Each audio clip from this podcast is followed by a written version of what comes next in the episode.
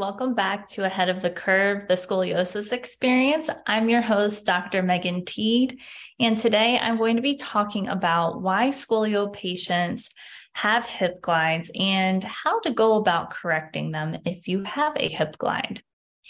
Um, I like to do these episodes. The purpose of this podcast is to give you information in bite sized pieces so that you can better understand either your own scoliosis as a scolio, uh, fellow scolio, or you can understand better how to treat scoliosis if you are a medical or movement practitioner.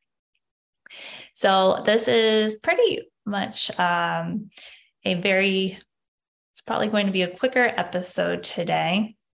This is a concern that a lot of people have um, as far as the way that their bodies appear uh, when they're looking at themselves in the mirror. If you have scoliosis and you possess a hip glide, um, you may feel like you have more of a shelf, or um, I've heard my patients and clients describe it more of like a, a, love handle on that side. And in reality, it's not actually a love handle, it's your hip. Um, it's the it's your curve, what your curve is doing there. And I'm going to explain to you a little bit about what is happening so there are several different curve types. Um, there's three main categories that they kind of fall into when we're considering hip glides. Um, there is a balance curve where there's actually no real hip glide that's visible. And that's ultimately our goal with our treatment with corrective exercise or Pilates uh, for scoliosis we're trying to bring you into the most neutral position, most balanced position as possible so that you don't have one hip that visibly pushes out to one side or the other. And then there are people who have a hip glide off to the right hand side, and then there are people who have a hip glide off to the left hand side. And um, these hip glides occur as a result of compensations um, from the spine. Um, and they're compensating for your primary curve or your largest prominence. So, when we have the scoliosis that we're thinking about the scoliospine, um, if it's not a balanced curve and there's one curve that's standing out and is more prominence, more rotated, more side bent than the others, if we're getting into the nitty gritty of um, radiology and x rays, it would be the um, spot that has the largest Cobb angle. And that curve is actually pulling you towards that side. So when um, we're considering the hips, you and your your legs, your largest curve, your more excuse me, your biggest prominence is pulling you over that leg. And then as a result, to compensate so that you don't fall over, your hips glide and shift over to the opposite side. So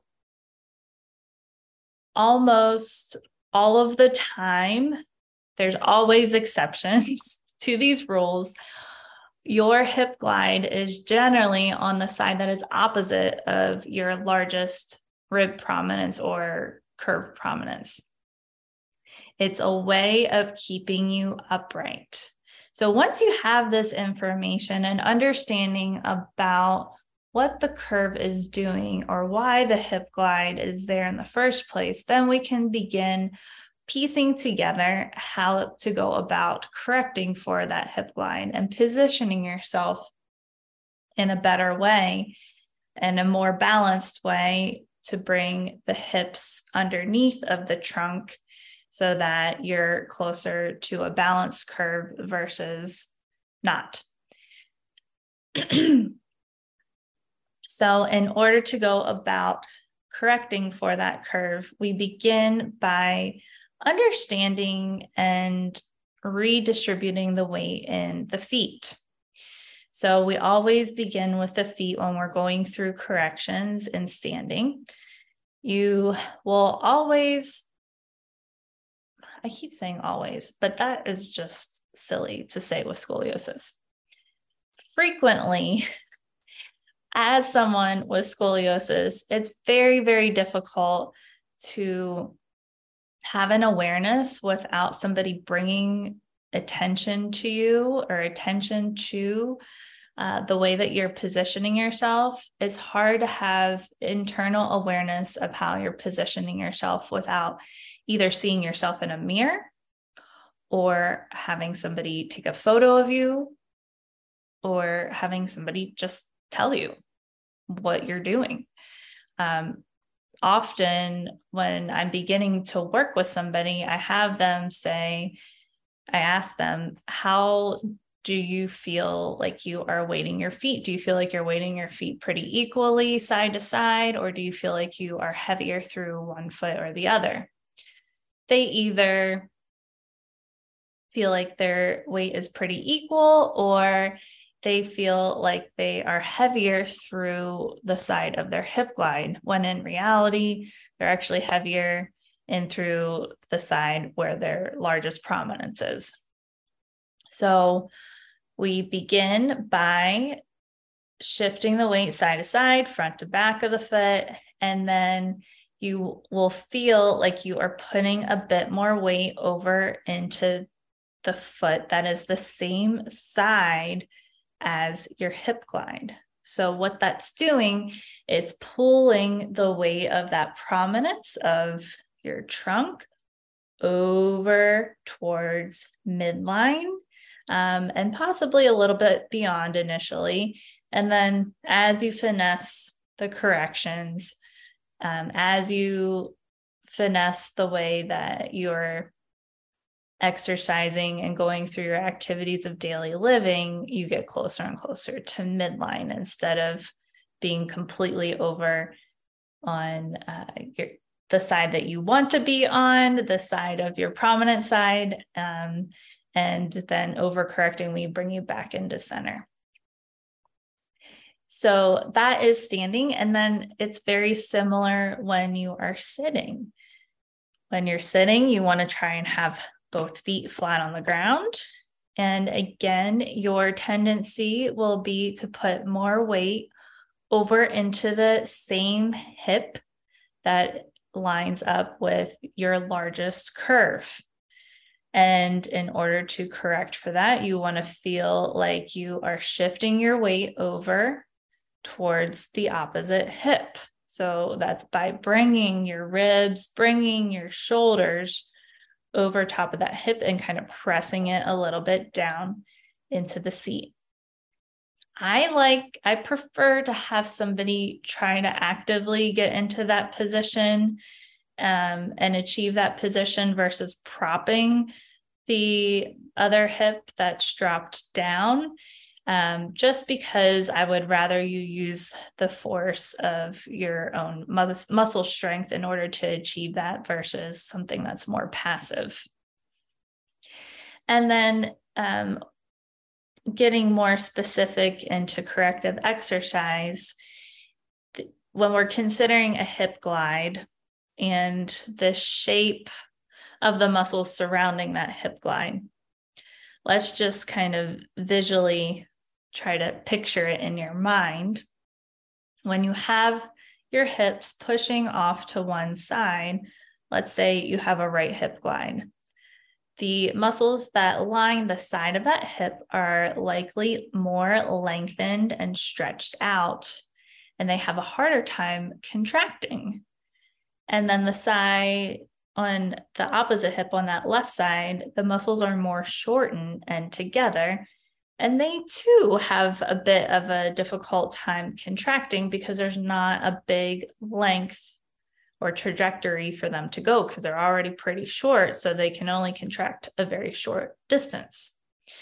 So when we are going through your exercises, especially in sideline, using props in order to help bring yourself into a better position. So let's say we're in a left you're you're laying on your left side and we're working on that right hip which is your right hip glide we are going to shorten the distance that you are going initially in order to get those muscles to contract a bit better. So that would be by propping your leg up onto a stool or onto a pillow so that you're starting off at a higher height and lifting from that point instead of really struggling to reach the floor and then lifting from that point. Okay.